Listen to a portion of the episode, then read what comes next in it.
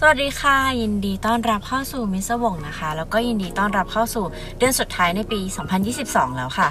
ต่างประเทศนะคะ ในตอนนี้ก็คือคริสต์มาสกันฉ่ำนะคะ แบบโอ้โหหนาวอากาศแบบเออคริสต์มาสมาแล้ว แต่ในไทยนะคะ โดยเฉพาะกรุงเทพก็คือ ร้อนและฝนตก ร้อนจนงงว่านี่มันหน้าอะไรกันแน่นะคะแบบ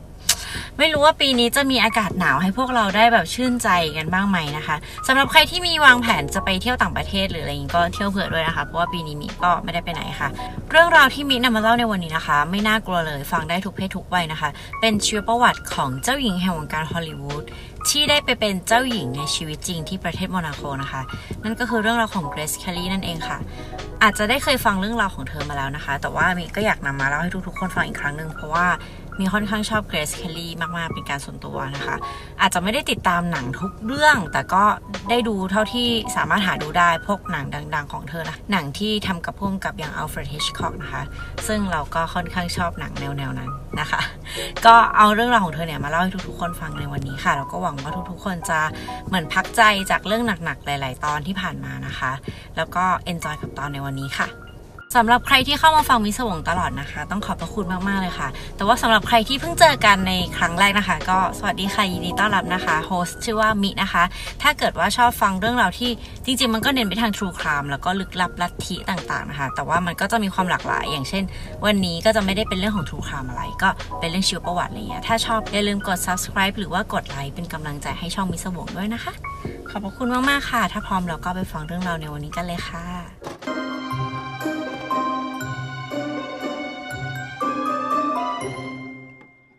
วัสดีค่ะทุกๆ คนยินดีต้อนรับเข้าสู่มิสวงนะคะแล้วก็ยินดีต้อนรับเข้าสู่เดือนธันวาคมเดือนสุดท้ายของปี 2022 แล้วนะคะ ทุกคนเร็วมากนะคะ วันเวลาผ่านไปเร็วมากนะ เราหายกันไปประมาณ 2 ปีกว่าๆเลยนะสำหรับเรื่องราวของโควิด -19 นะคะทำให้ การใช้ชีวิตมันก็สะดุดการจะไปไหนอะไรก็ลำบากใช่ไหมคะ แต่ว่าตอนนี้ทุกๆคนเนี่ยก็เริ่มไปเที่ยวกันแล้วนะคะ แต่จริงๆแล้วเราว่าโควิดก็คงจะอยู่ตลอดไปค่ะ เพียงแต่ว่าทุกคนทำใจที่จะอยู่กับโรคได้แล้ว แล้วก็พยายามที่จะหาทางป้องกันแล้วก็รักษาตัวเองเนาะ ก็ขอให้ทุกคนเริ่มท่องเที่ยวกันอย่างมีความสุขนะคะและด้วยเป็นการเปิดเดือนธันวาคมนะคะ ก็รู้สึกว่าอยากจะเล่าเรื่องราวสวยๆงามๆนะ เออแต่ว่าสวยๆงามๆในของมิสวงเนี่ยมันก็จะต้องจบด้วยเรื่องราวที่แบบอืมก็มีความออกแนวดักดักนิดนึงนะคะ เรื่องราวในวันนี้นะคะ จะเล่าถึงชีวิตของผู้หญิงคนหนึ่งที่เกิดมาแบบสวยมากๆเลยนะคะ คือส่วนตัวของเราแล้วอะเราชอบแบบดาราฮอลลีวูดสมัยก่อนมากๆอะคือเราสึกว่าเครื่องหน้าของทุกคนอะเขามีความแบบเป็นเอกลักษณ์ แล้วก็สวยคลาสสิก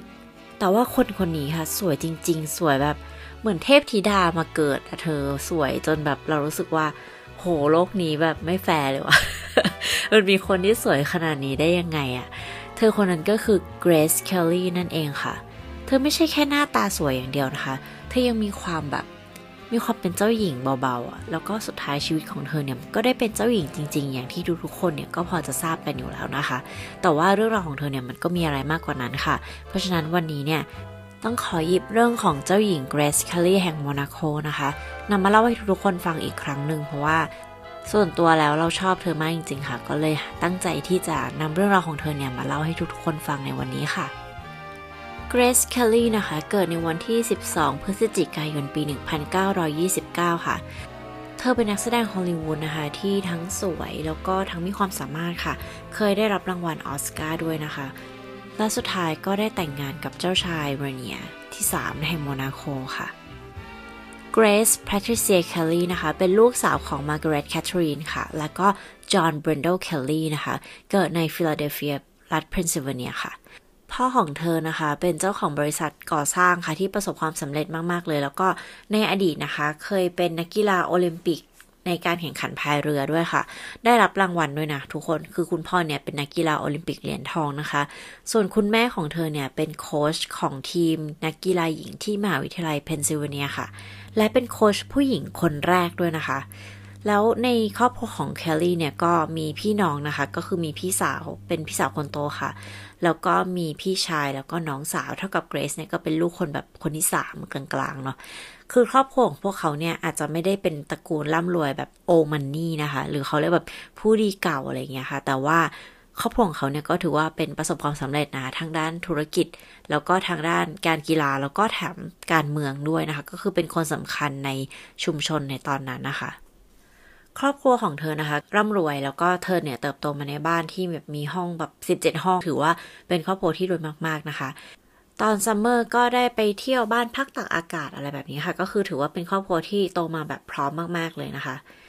แต่ว่าถึงครอบครัวของเธอเนี่ยจะชอบเล่นกีฬาแล้วก็เก่งทางด้านกีฬานะคะ แต่ว่าตัวของเกรซแคลรี่เนี่ยชอบอ่านหนังสือค่ะ แล้วก็รู้สึกว่าเธอเนี่ยไม่ค่อยจะเล่นกีฬาเก่งมากนักนะคะ เทียบกับคนอื่นในครอบครัวนะคะ แต่ว่าตอนตั้งแต่เธอยังเป็นเด็กพ่อแม่ก็จะ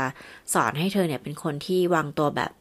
เรียบร้อย นิ่งๆ ไม่แสดงออกเยอะไม่ต้องแบบไม่ พยายามแบบควบคุมอารมณ์ตัวเองอะไรเงี้ยจะไม่แบบกระเปิบกระปับสดใสเหมือนเด็กสาวทั่วไปนะคะเกรซเคลลี่จะมีความคลุมคลุมมีความแบบคลาสสิกเบาๆอยู่ในตัวเองนะคะ จริง ๆ ดูจากตัวเธอเนี่ย ดูจากที่เธอแสดงหนังหรือว่า ดูจากหน้าตาของเธอเราก็รู้สึกว่า เธอเป็นคนสุขุมเยือกเย็นแต่จริงๆเราก็ไม่รู้หรอกนะว่า ตัวตนที่แท้จริงของเธอเนี่ยเป็นยังไงนะคะ อันนี้ก็คือตัดสินจากจากการดูของเราเองนะคะ ค่ะ และพ่อแม่ของเธอเนี่ยก็พยายามสอนให้เธอเนี่ยมีความสมบูรณ์แบบในทุกๆด้านนะคะ พอเธอเริ่มเติบโตความสามารถของเธอเนี่ยมันก็ฉายออกมาค่ะ สิ่งที่เธอเก่งมากๆเลยคือการแสดงละครในโรงเรียน คราวนี้พอพ่อแม่ของเธอรู้เข้าเนี่ยเขาก็แปลกใจนะคะเกรซเลี่เนี่ยก็เลยไปเรียนต่อที่มหาวิทยาลัยค่ะแล้วก็สามารถที่จะโดดเด่นจากแผนกละครที่มหาวิทยาลัยเนี่ยแหละค่ะ แต่ว่าเธอเรียนไม่เก่งคณิตนะคะ ซึ่งเหมือนเราและอาจจะเหมือนหลาย ๆ คนก็คือไม่เก่งเลขนั่นเองค่ะ คุณพ่อของเธอเนี่ยก็เหมือนกับว่าไม่ยอมให้เธอเนี่ยไป audition ที่ American Academy of Dramatic ในนิวยอร์กนะคะ เพราะว่าเธอเนี่ยสอบเลขไม่ดีอะไรแบบนี้ก็ไม่อยากให้เธอเนี่ยเอาเวลาไปทุ่มเทกับการเล่นละครไป audition อยากให้เธอเนี่ยทุ่มเทกับการเรียนมากกว่าค่ะ แต่ว่าคุณแม่ของเกรซเคลลี่นะคะก็เข้ามาช่วยคุยค่ะ เพื่อให้เธอเนี่ยได้มีโอกาสไป audition ในนิวยอร์กนะคะ คือคุณแม่เนี่ยคงอยากให้เธอได้ทดลองค่ะในการที่จะทำอะไรแบบที่ตามหาความฝัน แต่ว่าคุณแม่เนี่ยก็เชื่อว่า เธออาจจะไม่ได้สามารถที่จะเข้าไปเรียนที่นั่นได้อะไรแบบนี้นะคะ ก็เลยเหมือนกับเออถ้าเกิดไปลอง audition แล้วถ้ามันไม่โอเคเนี่ยก็กลับบ้านนะลูก แต่มันไม่ได้เป็นอย่างนั้นค่ะ เพราะว่าเกรซเคลลี่คนนี้ค่ะ เธอได้รับการเข้าเรียนที่ American Academy of Dramatic Arts นะคะ แล้วก็เดินทางไปเรียนที่นิวยอร์กเลยค่ะ อาศัยอยู่ในโรงแรมบาร์บิซอนสำหรับผู้หญิง ตอนนั้นน่าจะเป็นโรงแรมที่แบบเขาแยกระหว่างกับผู้หญิงกับผู้ชายเนาะเธอหางานเพิ่มเติมทำนะคะ โดยการรับเป็นนางแบบค่ะสำหรับจอห์นโรเบิร์ตพาวเวอร์ค่ะ ซึ่งมันก็ไม่แปลกใจเพราะว่า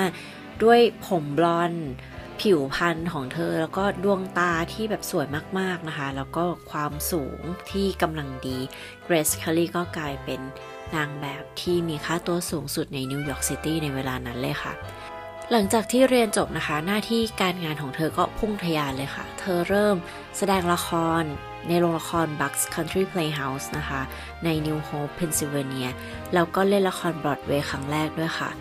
แล้วก็เริ่มเล่นละครในโทรทัศน์ด้วยนะคะ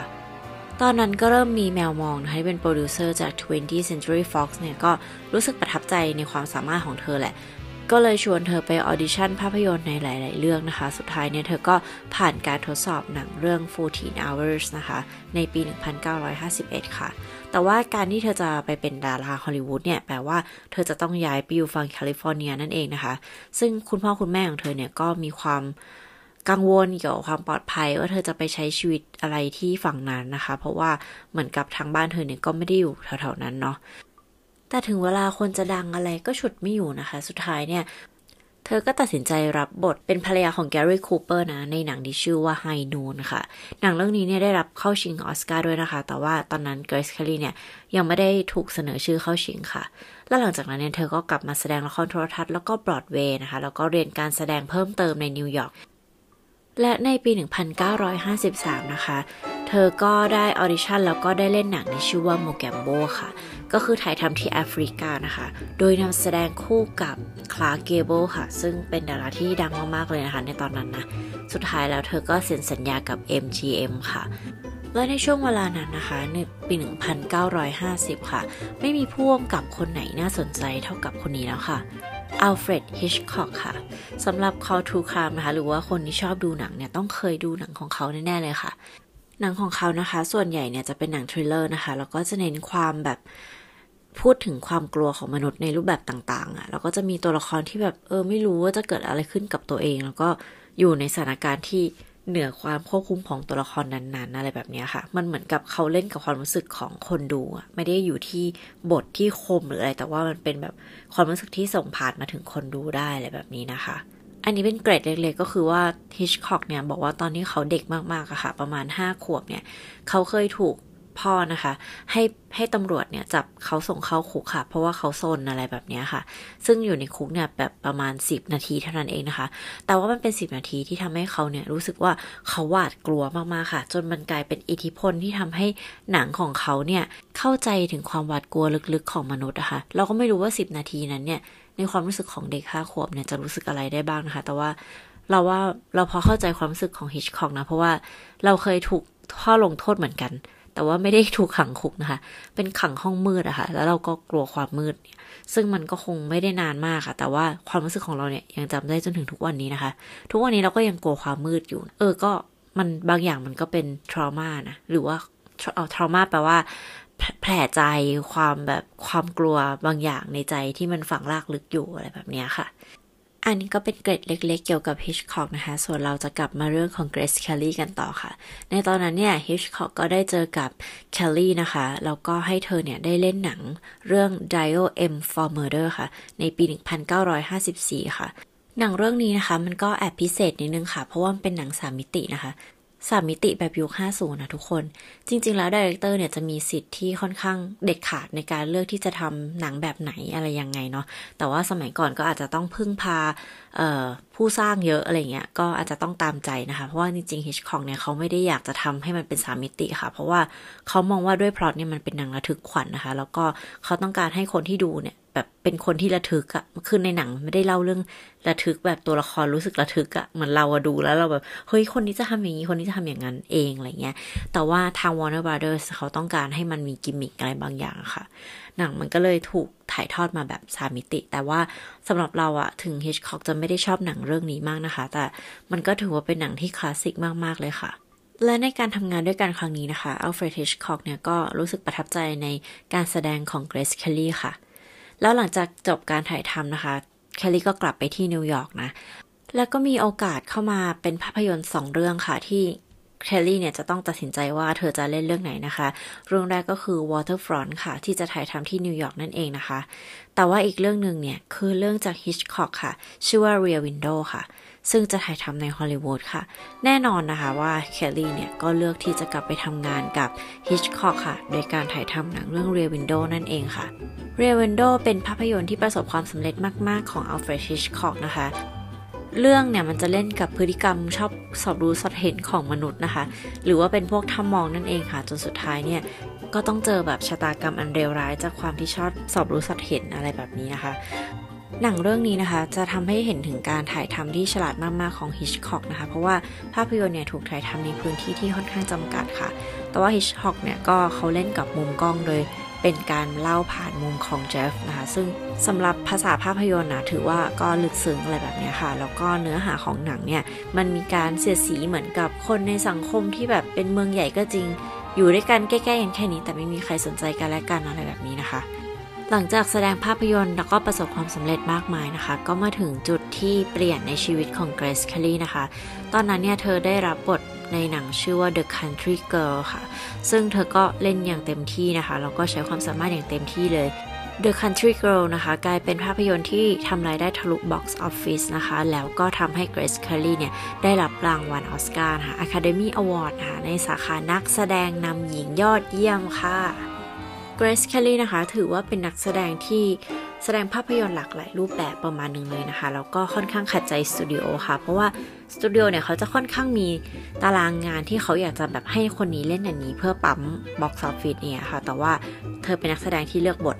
ง่ายๆ เพราะฉะนั้นเธอก็จะมีผู้ชมในหลากหลายรูปแบบมากๆนะคะ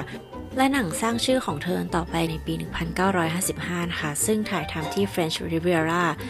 คู่กับ Cary Grant ค่ะ ในตอนนั้นเนี่ยเกรซ เคลลี่มีแฟนนะคะ แฟนของเขาเนี่ยชื่อว่าโอเล็กแคสซินีค่ะ ซึ่งโอเล็กก็ตามเธอไปที่ฝรั่งเศสนะคะ แล้วก็อยู่ด้วยกัน คือทั้งคู่เนี่ยถือว่าเป็น Hollywood romance นะคะ เป็นคู่ที่ดูแบบเออ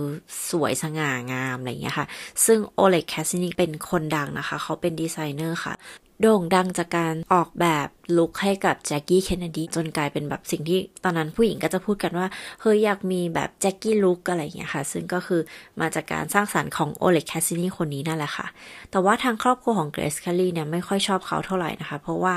ตัวของโอเล็กเนี่ยค่อนข้างมีวัยที่แก่กว่า เคลลี่เยอะนะคะ แล้วก็เคยหย่ามาแล้วถึงสองครั้งนะคะ ซึ่งเอาจริงๆแล้วเนี่ย คือทางครอบครัวก็มองว่าลูกสาวเขาเนี่ยน่าจะได้พบผู้ชายที่ดีกว่านี้ค่ะ สุดท้ายเนี่ย มันก็จบลงค่ะ ความรักระหว่างเกรซเคลลี่แล้วก็โอเล็กแคสซินีนะคะฮอลลีวูดเลิฟตอนนั้นก็จบลงไปนะคะ กลายมาเป็น Royal Love ค่ะ เพราะว่าในปี 1955 นะคะ ในเทศกาลหนังเมืองคานส์ค่ะ เกรซ เคลลี่เนี่ยเขาไปปรากฏตัวในงานเทศกาลเนาะแบบดาราไปโชว์ตัวอะไรอย่างเงี้ยค่ะ แล้วก็ได้พบกับ Prince Renier นะคะ ทั้งคู่พูดคุยแล้วก็ทำความรู้จักกันนะคะ จริง ๆ แล้ว Prince Ranier เนี่ยก็น่าจะชอบ Grace Kelly ตั้งแต่ที่แบบเจอกันแล้วอะไรแบบเนี้ย พอได้พูดคุยกันเนี่ยก็รู้สึกว่าพวกเขาเนี่ยมีอะไรเหมือนกันหลาย ๆ อย่างเลยนะคะ โดยเฉพาะ Grace Kelly ที่เริ่มรู้สึกว่าเธอเนี่ยจะต้องการแต่งงานแหละ เพราะว่าเธอเพิ่งไปงานแต่งงานของน้องสาวมา แล้วก็รู้สึกว่าตัวเองเนี่ยเออพร้อมที่จะมีครอบครัวแล้วนะแล้วนี่ก็น่าจะเป็นโอกาสหนึ่งที่ดีมาก ๆ เลย แล้วก็เธอได้เจอคนที่ถูกใจนะคะอย่าง Prince Ranier นะคะ แน่นอนค่ะทุกคนมันคือการที่แบบถ้าแต่งแล้วฉันจะเป็นเจ้าหญิงแห่งโมนาโคเลยทีเดียวนะคะ Prince r a n i e r เดินทางมาที่อเมริกาค่ะ เพื่อมาพักผ่อนแล้วก็มาพูดคุยกับครอบครัวของเกรซเคลลี่แล้วก็ขอเธอแต่งงานค่ะ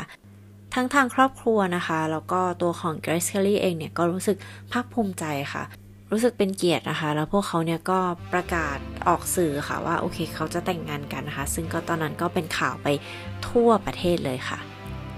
เคลลี่ได้แสดงภาพยนตร์สุดท้าย 2 เรื่องนะคะ เพราะว่าเธอจะต้องไปแต่งงานกับเจ้าชายแล้วนะคะ เรื่องนั้นชื่อว่า The Swan ในปี 1956 ค่ะ และอีกเรื่องหนึ่งก็คือ High Society ในปีเดียวกันค่ะ จากนั้นเนี่ยเธอก็ทิ้งการเป็นดาราไว้เบื้องหลังนะคะ เพื่อไปเป็นเจ้าหญิงค่ะ จริงๆแล้วไม่มีใครเศร้าจากการที่เกรซเคลลี่เนี่ยต้องออกจากฮอลลีวูดไปมากไปกว่าอัลเฟรดฮิชคอกแล้วนะคะ The Royal Wedding นะคะ ในปี 1956 เนี่ยแหละค่ะ ก็เป็นปีที่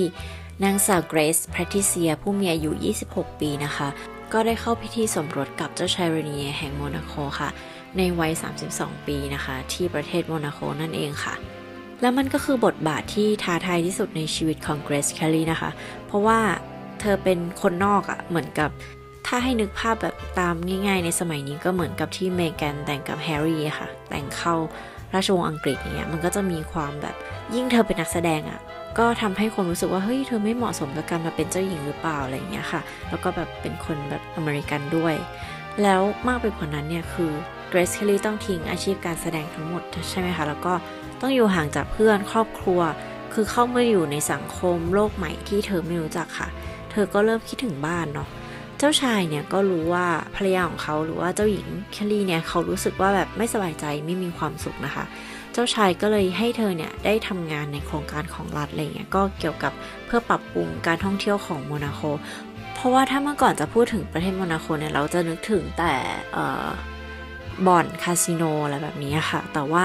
พอเกรซเคลลี่เข้ามาเนี่ย เธอก็ปรับปรุงให้แบบมีเรื่องของเป็นส่วนกลางของโอเปร่าบัลเล่ มีคอนเสิร์ต เทศกาลดอกไม้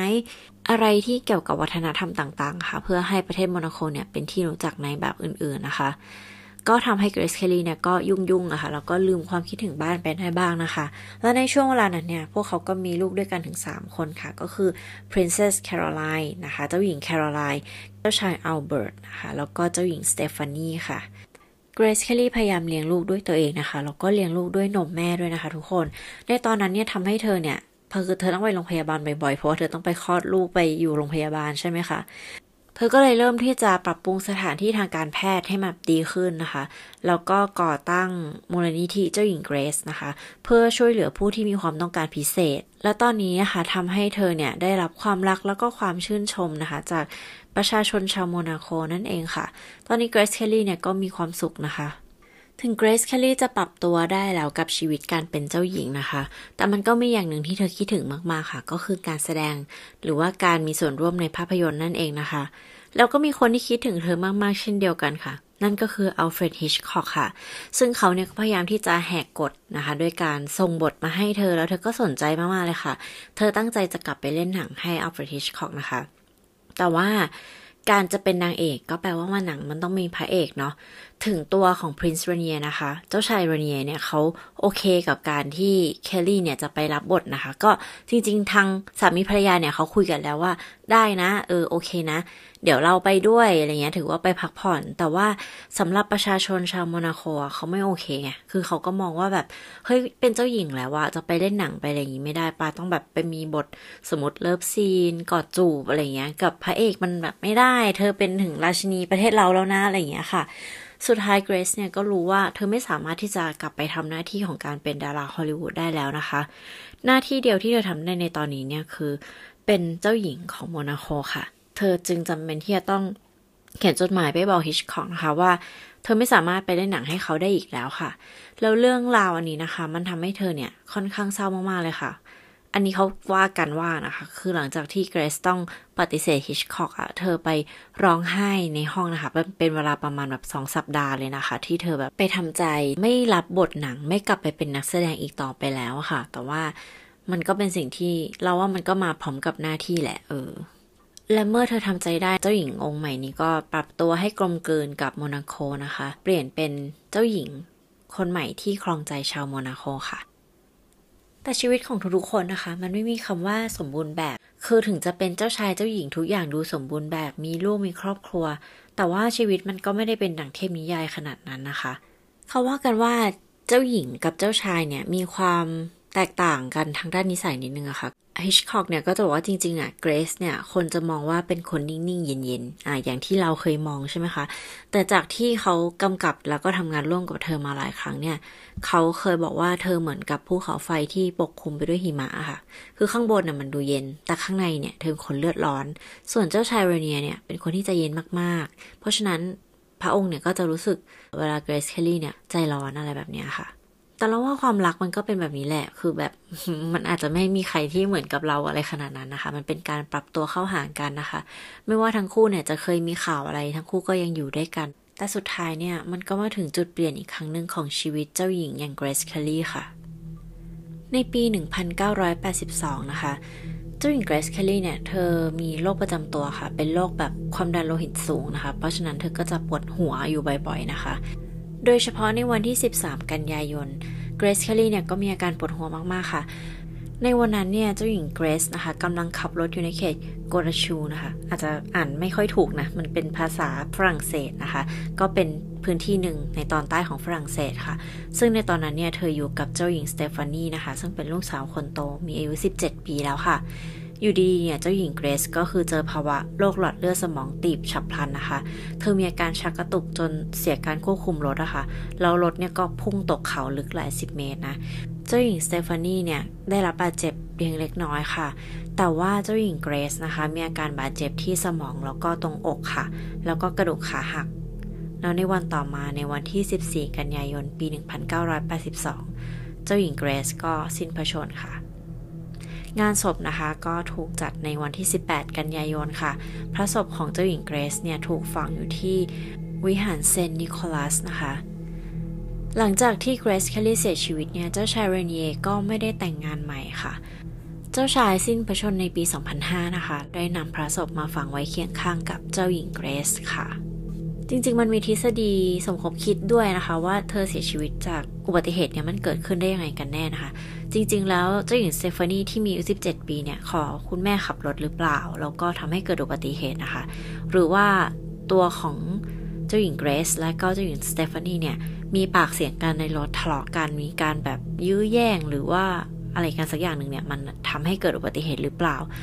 คือทฤษฎีเนี่ยก็มีไปต่างๆ นานานะคะ แต่ว่าก็ถูกสรุปว่าเจ้าหญิงเกรซเกิดอาการเจ็บป่วยฉับพลันนะคะ จนก่อให้เกิดอุบัติเหตุนั่นเองค่ะ จะว่าไปแล้วการเสียชีวิตโดยแบบรถชนเนี่ยคล้ายๆ กับเจ้าหญิงไดอาน่าเลยนะคะ แต่ว่าอันของเจ้าหญิงไดอาน่าเนี่ยคือค่อนข้างชัดเจนนะคะว่าเอออาจจะเกิดจากพาปารัซี่นะ แต่ว่านั่นแหละค่ะ การเสียชีวิตของเจ้าหญิงไดอาน่าเนี่ยก็มีเงื่อนงำที่เป็นทฤษฎีสมคบคิดอีกมากมาย เช่นเดียวกันนะคะ เอาจริงๆเราพวกเราก็คงไม่มีวันรู้นะคะ ว่าเรื่องราวต่างๆเนี่ยมันมีความเป็นจริงอะไรขนาดไหนนะคะ เราก็ได้รับรู้จากเรื่องราวที่ถูกสรุปแล้วจากสื่อนะ แต่ว่าอย่างที่เราหยิบเรื่องราวของเกรซเคลลี่หรือว่าเจ้าหญิงเกรซเนี่ยมาเล่าให้ทุกคนฟังเพราะว่าเราชอบเธอเป็นการส่วนตัวค่ะ แล้วเราก็รู้สึกว่าเรื่องราวของเธอมีความน่าสนใจค่ะ แล้วก็อยากให้เธอได้ถูกจดจำไปเรื่อยๆนะคะ ไม่ถูกลืมค่ะ โดยการที่เรานำมาเล่าเนี่ยก็เป็นเกียรติของช่องของเราเอง รู้สึกว่าเออต้องได้เล่าเรื่องราวของเธอสักครั้งหนึ่งนะคะ เพราะว่าเราเป็นคนค่อนข้างสนใจชีวประวัติของผู้หญิงที่ เคยมีบทบาทในอดีต เคยมีอำนาจหรือว่าเป็นคนสำคัญในหน้าชีวประวัติต่างๆ มาก่อนนะคะ หรือว่าแบบชีวิตเขาน่าสนใจอย่างเงี้ย อย่างแบบแจ็คกี้เคนเนดี หรือว่ามารินมอนโรเนี่ยไม่ได้ตั้งใจเอาสองคนนี้มาอยู่คู่กันนะคะ แต่ว่านึกถึกนึกออกพอดี ก็คือชอบเรื่องของคนสมัยก่อนมากๆค่ะก็รู้สึกว่าการที่จะเป็นผู้หญิงแล้วก็มีอำนาจในสมัยก่อนเนี่ยเออมันยากเนาะ คืออำนาจในที่นี้เนี่ยอาจจะไม่ได้แบบ โอ้โห ขึ้นมาเป็นนายกรัฐมนตรีหรือว่าขึ้นมาเป็นเจ้าปกครอง แต่ว่าอำนาจในที่นี้คือเขาอยู่เบื้องหลังความสำเร็จของคนที่มีความสำเร็จในโลกเขาอยู่เบื้องหลังต่างๆ ในการชักใยหรือเป็นกำลังใจหรืออะไรก็แล้วแต่ คือเราสึกว่าเราชอบฟังเรื่องราวของผู้หญิงในสมัยก่อนมาก ๆ เลยค่ะสำหรับเรื่องราวของเกรซเคลลี่ก็จบประมาณนี้นะคะ แต่ว่ามีเกรดเล็กเล็กน้อยมาเล่าให้ฟังค่ะ ที่มาของกระเป๋า Aramis Kelly ฉันออกเสียงถูกไหม คือฉันเครียดมากนะ ต้องมานั่งดูว่าแบบมันออกเสียงว่ายังไง ไม่อยากถูกว่าว่าออกเสียงผิด คือไปฟังมาเขาพูดว่า Hermes แต่มันยากเกินอะทุกคนเราขออนุญาตเรียกว่า Hermes นะคะในตอนนั้นนะคะ เจ้าหญิงเกรซเนี่ย เธอตั้งครรภ์ค่ะ แต่ว่าเธอไม่อยากให้คนอื่นเนี่ยรู้นะคะ ก็เลยพยายามปิดปิดท้องอะไรเงี้ยโดยการเอากระเป๋ามาปิดปิดตรงหน้าท้องนะคะ แต่ว่าทุกคนเนี่ยพอ snap ภาพมาแล้ว มันก็เลยกลายเป็นกระเป๋าที่แบบดังมากๆค่ะ ทุกคนก็เลยเรียก Hermes ตัวนี้ว่า Hermes Kelly นั่นเองค่ะ และด้วยความสงสัยส่วนตัวนะคะ ทุกคนก็คือว่า Hermes หรือว่า Hermes มันเขียน H E R M E S ถูกปะซึ่งมันจะมีเทพกรีก อะ ก็คือ Hermes คือเขียนเหมือนกันก็เลยงงว่าทำไมมันถึงอ่านเสียงต่างกันนะคะ เอาเป็นว่าถ้าเกิดว่าไปได้ยินฝรั่ง อะ เรียกว่า Hermes ให้คิดเอาไว้เลยว่าเขาน่าจะพูดถึงเทพนะ เขาน่าจะพูดถึงเทพกรีก แต่ถ้าเขาออกเสียงว่า Hermes เขาน่าจะหมายถึงกระเป๋าค่ะ เออ ก็ประมาณนี้แหละที่ไปหามาทุกคน เพราะว่าสงสัย หวังว่าวันนี้นะคะ จะได้รับการผ่อนคลายสมองนะไม่ไม่หนักจนเดินไปเรื่องราวที่นำมาเล่าเนี่ย เพราะว่าเราก็หนักมาหลายตอนแล้วนะคะ และถ้าเล่าตรงไหนไปงงๆ ก็ต้องขออภัยด้วยนะคะ เพราะว่า แอบง่วงนอนนิดหน่อยค่ะ เพราะว่าตอนนี้เป็นเวลาตีหนึ่งแล้วนะคะ ทุกคน